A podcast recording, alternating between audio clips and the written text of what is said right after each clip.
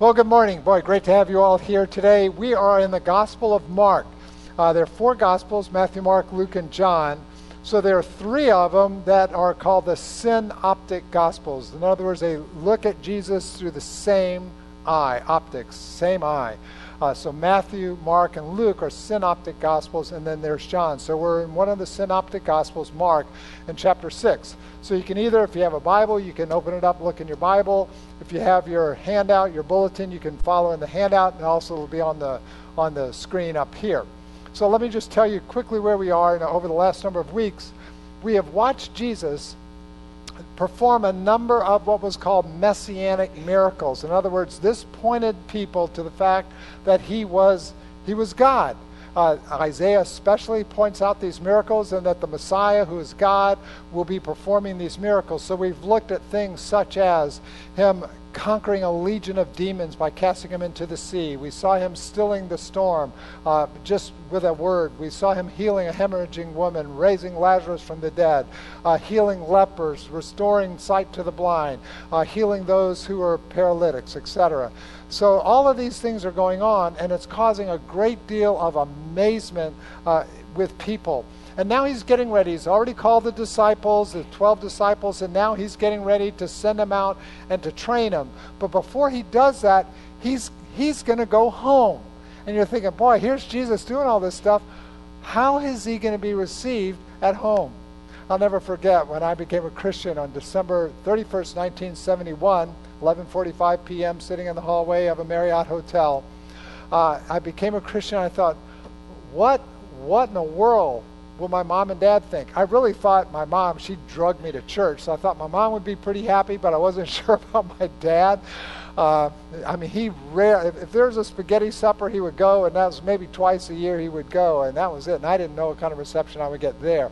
But I knew that my life was changed, that Jesus made a difference in my life.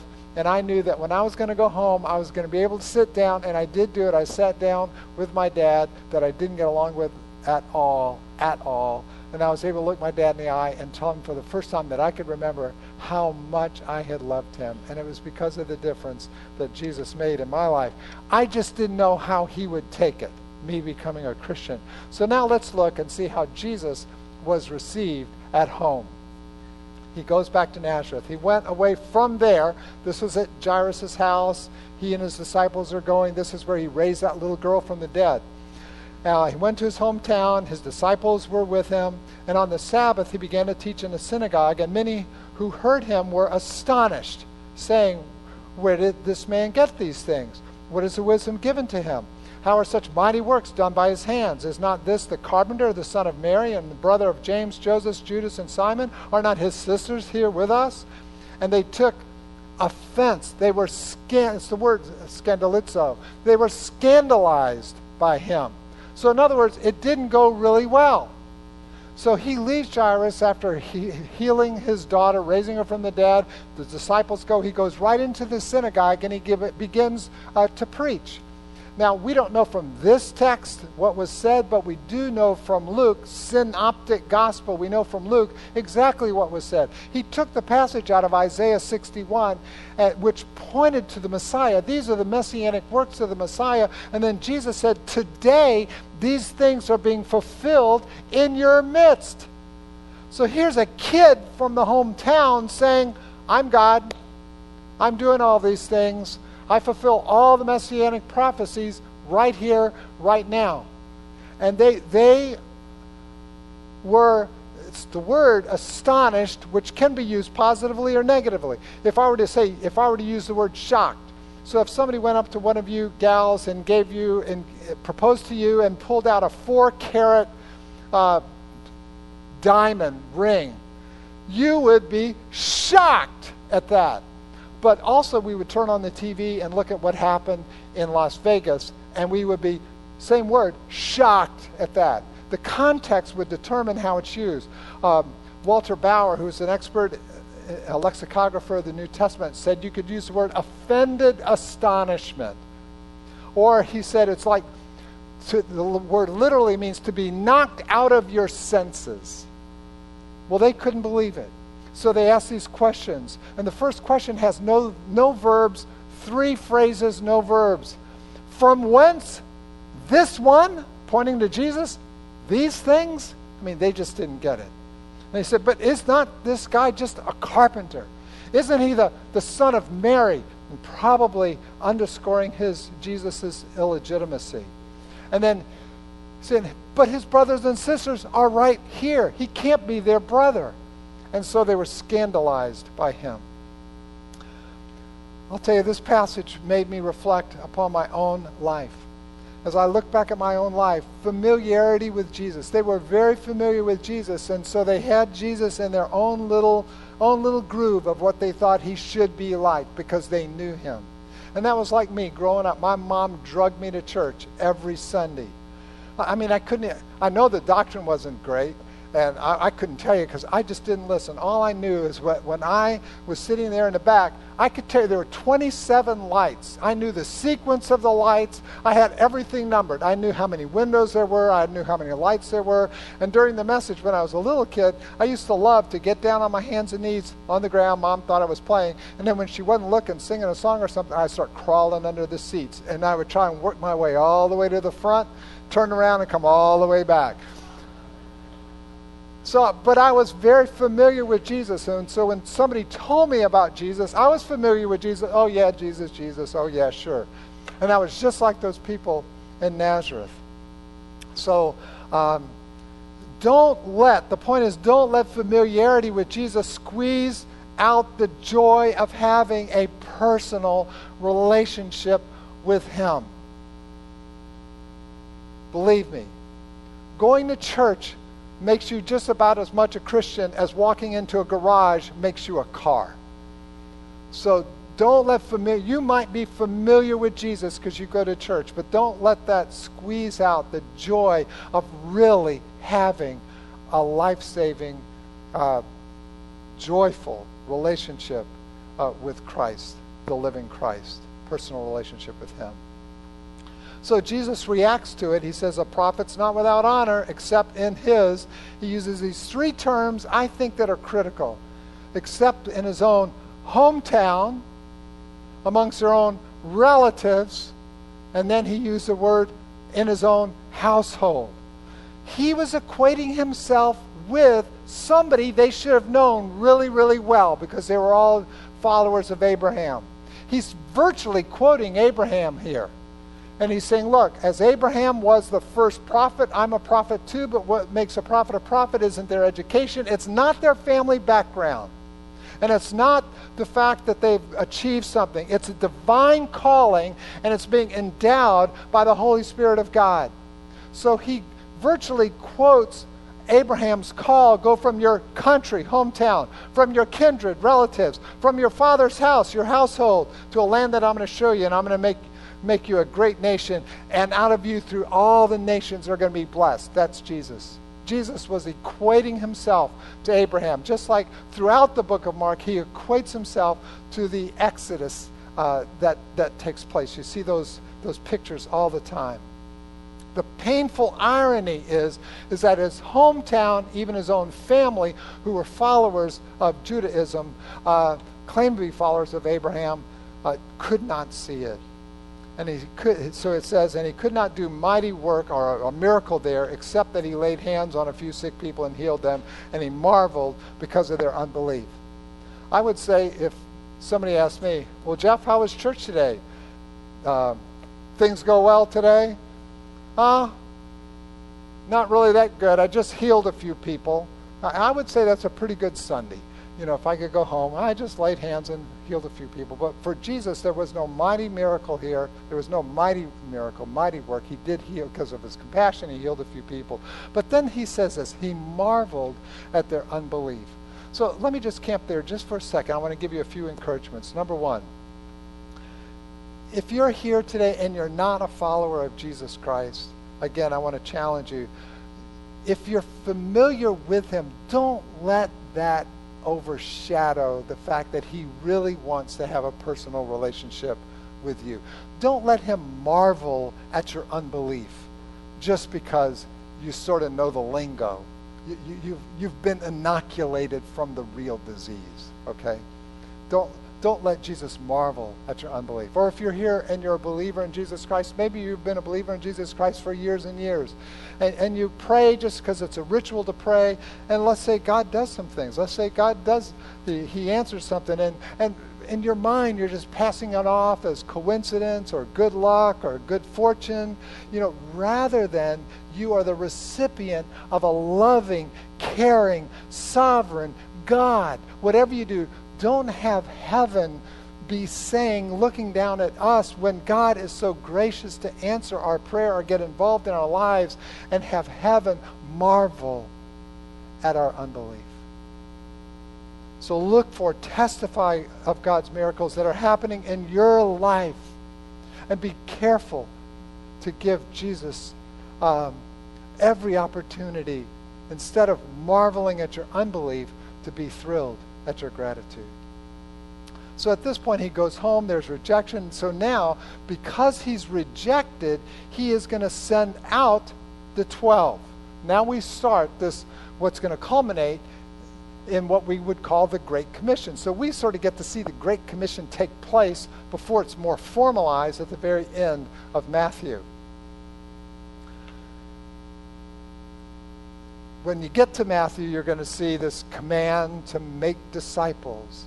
And you're going to see that word make disciples. That's the only imperative there, command, but there are three participles. And this is, we'll see this in this passage. As you're going, in other words, you're going to see them going town to town as they're going, baptizing. And the word baptizing there really just means to identify with. It was used in the Old Testament of a, a, a dyer of cloth, someone who would take cloth, they would take the cloth and they would immerse it in the dye, pull it out, and it, it would baptize. The, the cloth would be baptized. In other words, it would take on the identity of the dye. So now you have these disciples going out as they were going.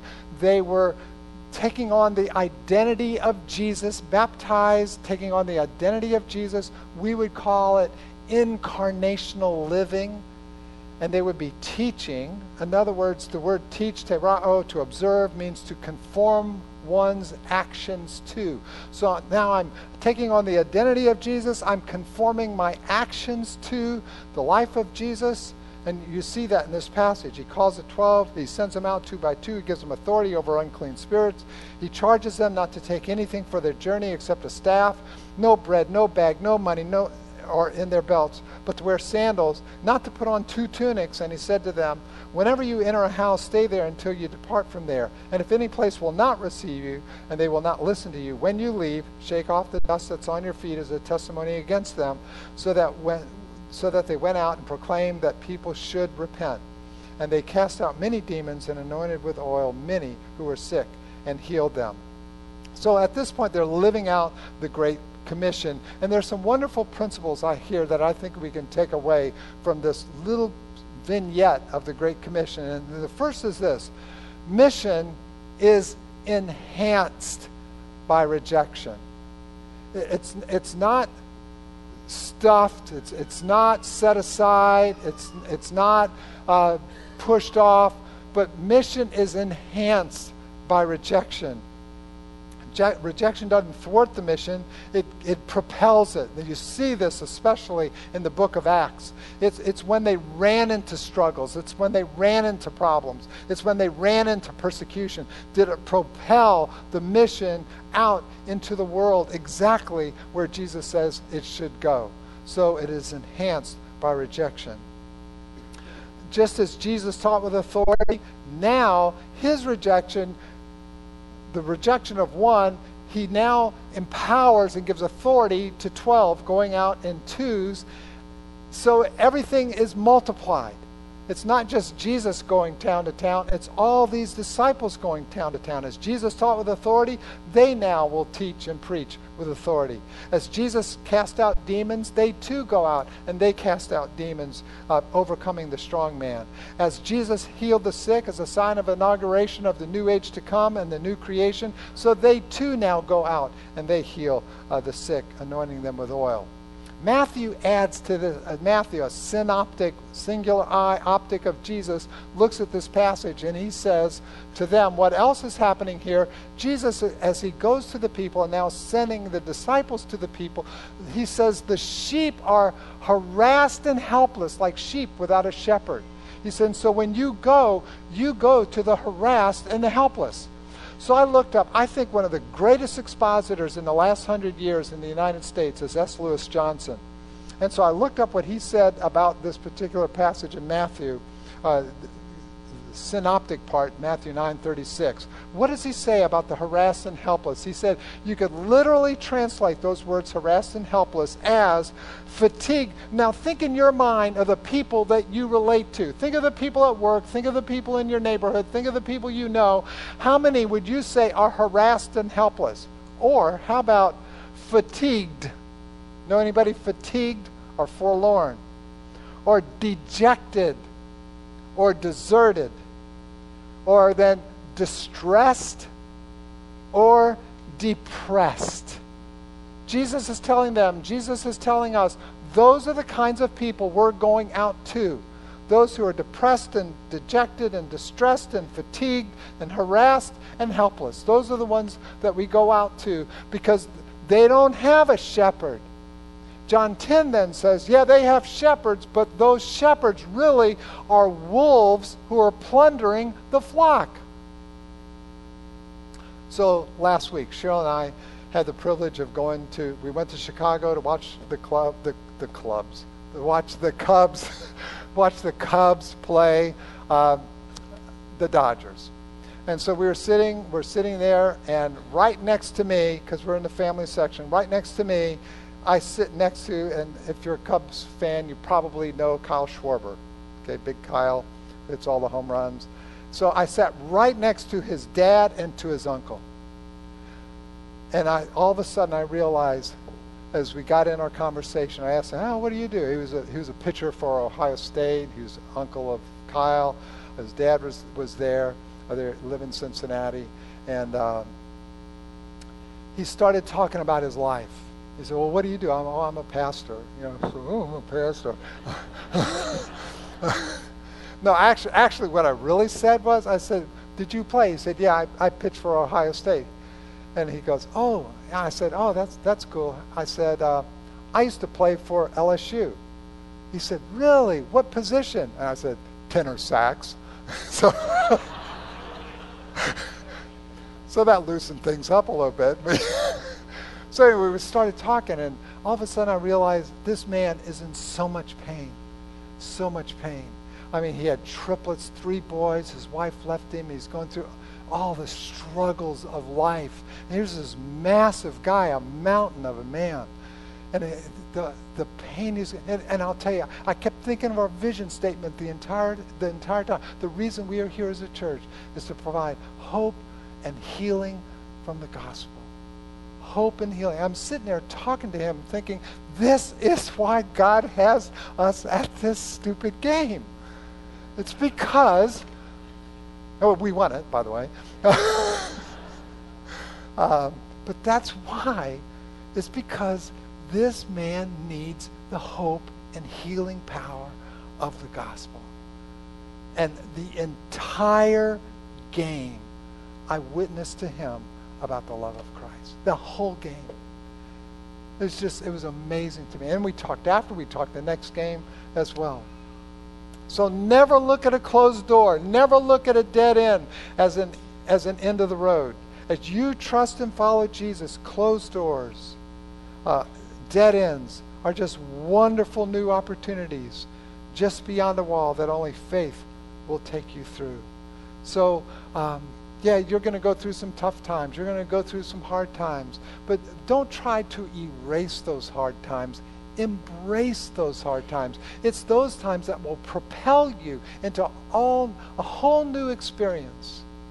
You know, I think of when I first started pastoring a church, I got out of Dallas Seminary. I had no idea I was even going to go to seminary. It was the last thing in my mind until I became a Christian.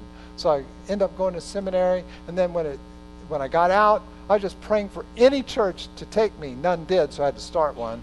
Uh, so, so we actually there were six six people that started a church, a little church. And I told Cheryl, I said, look, we're gonna we're gonna pour our we're not gonna be like other pastors. All they want to do is start somewhere, move up, move up, move up, move up, move up. I didn't want any of that mess. I said, just send me to a place where we can spend our entire lives. That was my only prayer. We want to go to a place where we can spend our entire lives pouring our lives into the lives of the people.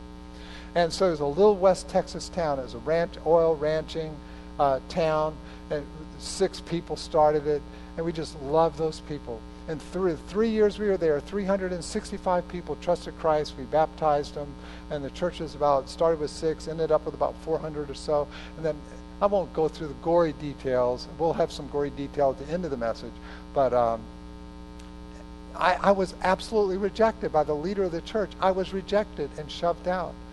It, it absolutely, at the same time, my wife is in the hospital. We give birth to our first son, child number three.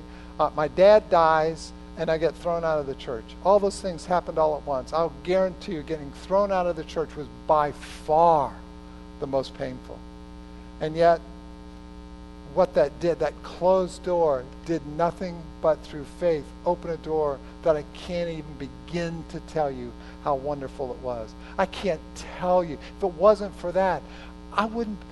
We have spent the most fabulous 27 years here at Parkview I can ever even imagine.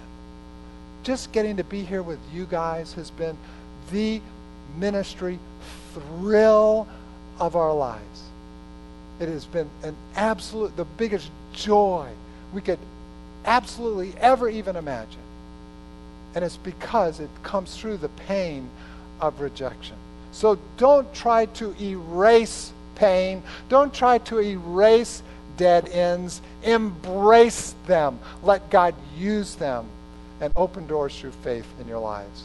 Secondly, mission works best as a team. So he calls these 12, he begins sending them out two by two with authority. So, real quick, just a few points here. Again, ministry was never intended to be done in isolation, it's always meant to be done in a team. That's Parkview is built on that. Everything is done as a team, not in isolation, but as a team. You go to the Great Commission, they're all plural participles going together, plural, or second person plural, or, or um, second person plural imperative, make disciples. All of them are that way. And I think part of it is because Jesus said it, everything should be established by two or more witnesses. But I think most importantly, they were sent out in teams because by this all people will know that you are, that you plural, second person plural, that you plural are my disciples if you have love one for another. I think they were sent out in, in teams like that so that the people could see that they love each other.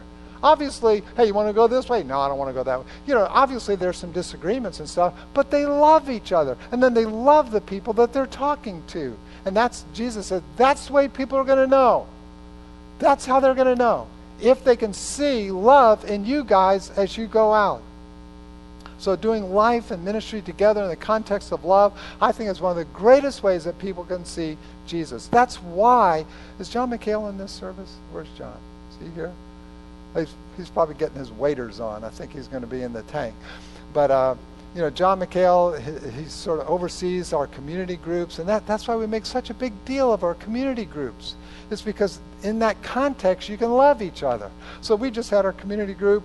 When was it? I uh, Friday night, right? Friday night. So we had our community group Friday night, and just uh, you know, everybody, you know, we have just a great time together. Everybody leaves, and Cheryl and I are doing the dishes, cleaning up after. And uh, Cheryl said this, quote unquote.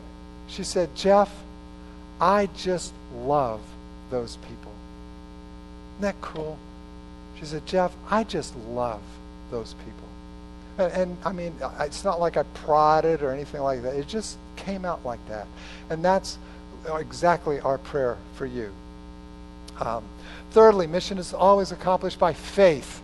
You see, they, they go out on their journey. There's no, they don't take money, they don't take food, they don't take credit cards, they take one tunic.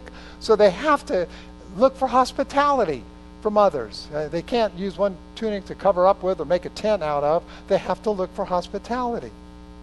And uh, it's amazing to me, Jesus didn't say, okay, I'm not going to send you out until you raise so much money support. Once you raise so much money, then you can go out. He says, no, I don't want you to take anything, but I want you to go out. So it made me think, I'm not pleading for irresponsibility.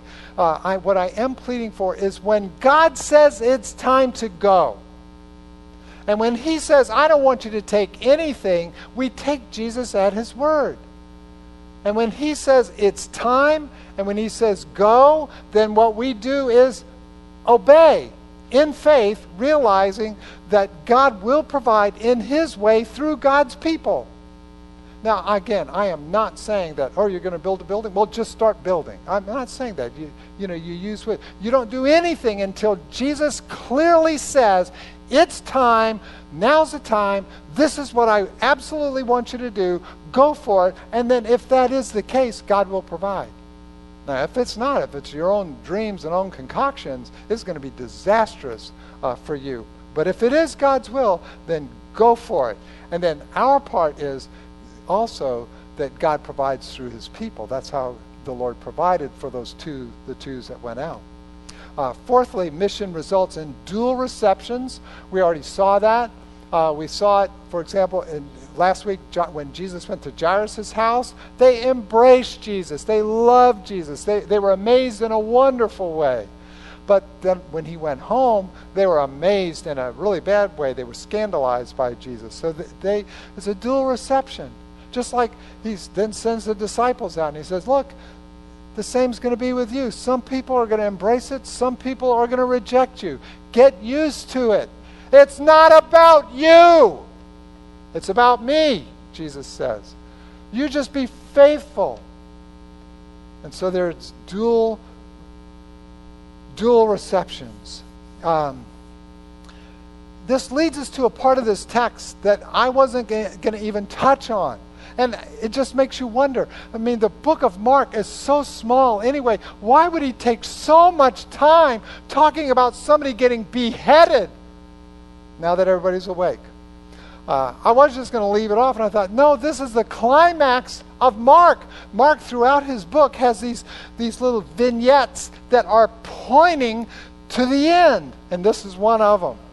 And it just makes the point of what Jesus is saying. So Jesus is teaching his disciples. He's got 12 disciples now. He says, Look, you're going to be sent out on a mission, the Great Commission. Not everybody's going to accept it.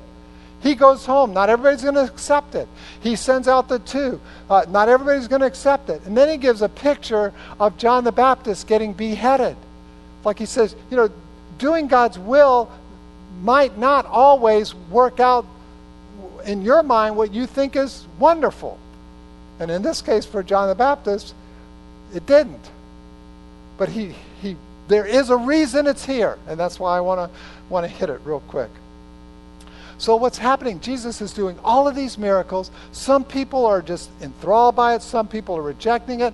And now there's this guy Herod, Herod Antipas. Uh, Herod, he, he's actually a tetrarch. He's ruler over a quarter of a kingdom, a tetrarch. Okay? So here's Herod Antipas. And um, Herod, when he hears of all these miracles going on, he goes, Oh my goodness, John the Baptist has been raised from the dead. And you think, why would he be so upset about John the Baptist? It's because he killed John the Baptist. That's why. Because Herod took his brother, Philip's wife, Herodias, who happened to be actually the daughter of Aristobulus, who is related to him, making Herodias not only not only did he marry his brother's wife, he also married his own niece. This is a mess, folks. It's a mess, okay? So John the Baptist does his deal. He just is calling people to repentance. He called Herod and Herodias to repentance, and Herodias wanted him dead. Herod, Herod actually liked John the Baptist. He was enthralled by his teaching, and so he throws him in prison. And so he has a birthday party. At the birthday party, their child, their own child, Salome, now dances before all the people at the party and she impresses everybody. So egotistical Herod goes, Oh, this is so great. I'll ask for anything up to half of my kingdom. Well, he didn't even have a half a kingdom. He had a quarter of a kingdom to begin with. So all he could have given away was an eighth. Okay? So he said, uh, say he's a nut. He said, I'll give you half my kingdom. And so his own daughter goes to mommy and says, What should I ask for? And she said, The head of John the Baptist. So she goes up to Herod and she says, I want the head of John the Baptist. And she adds her own little twist to it on a platter. And you think, why? Why in the world would Mark spend so much time on this lurid, horrid detail, this gross tale in, in the middle of the gospel? Why such a story of evil? It's because Mark is preparing us for what's to come later in the story. He's pointing to the end. At the climax of the gospel, Jesus just like John, is seized and thrown in prison. His execution, just like John's, was delayed. And just as lurid evil was exhausted upon John, evil was exhausted upon Jesus on the cross.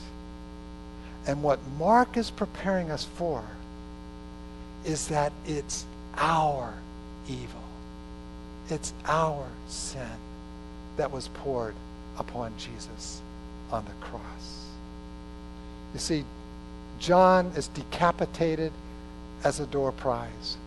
Jesus is crucified in our place on our behalf so we can have life.